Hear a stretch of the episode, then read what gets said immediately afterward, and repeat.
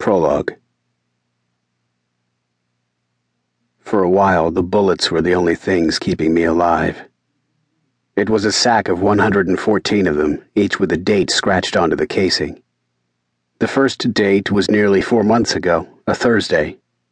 I'd spent that entire morning in the bathtub, tears streaming down my face, the barrel of a revolver in my mouth, garbage bags taped to the wall so the landlord wouldn't have to repaint.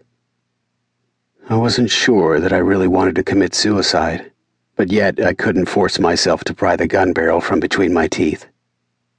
Finally, I did pull the gun away and removed the bullet. Then I scratched 1225 onto the casing with a pocket knife as a reminder that I hadn't killed myself that day. I was in the bathtub even longer on Friday, but I still didn't shoot myself. This time I wanted to. Desperately. I was biting down so hard on the barrel that when my front tooth cracked, I thought for a second that the gun had fired. I'm not sure what ultimately kept me from pulling the trigger. Probably cowardice.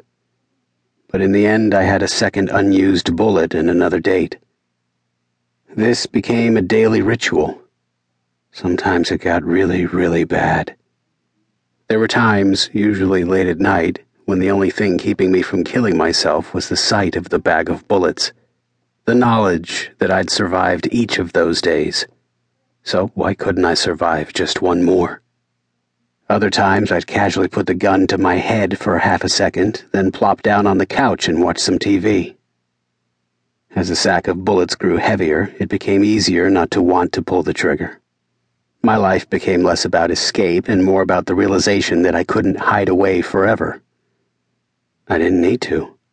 I'd made it through 114 days. On the 115th day, I decided that I probably had better things to spend my money on than bullets I wasn't shooting.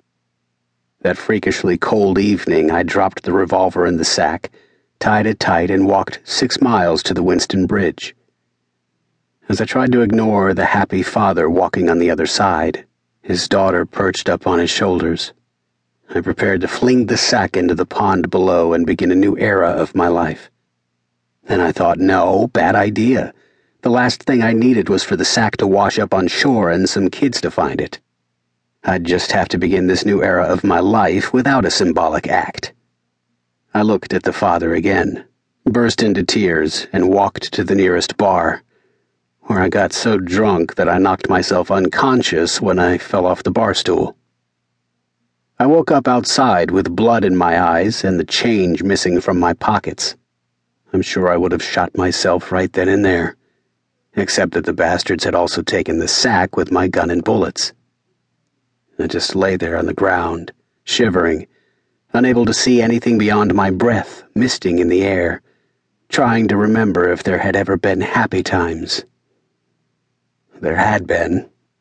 In fact, there'd been wonderful times. But that's not where the story begins.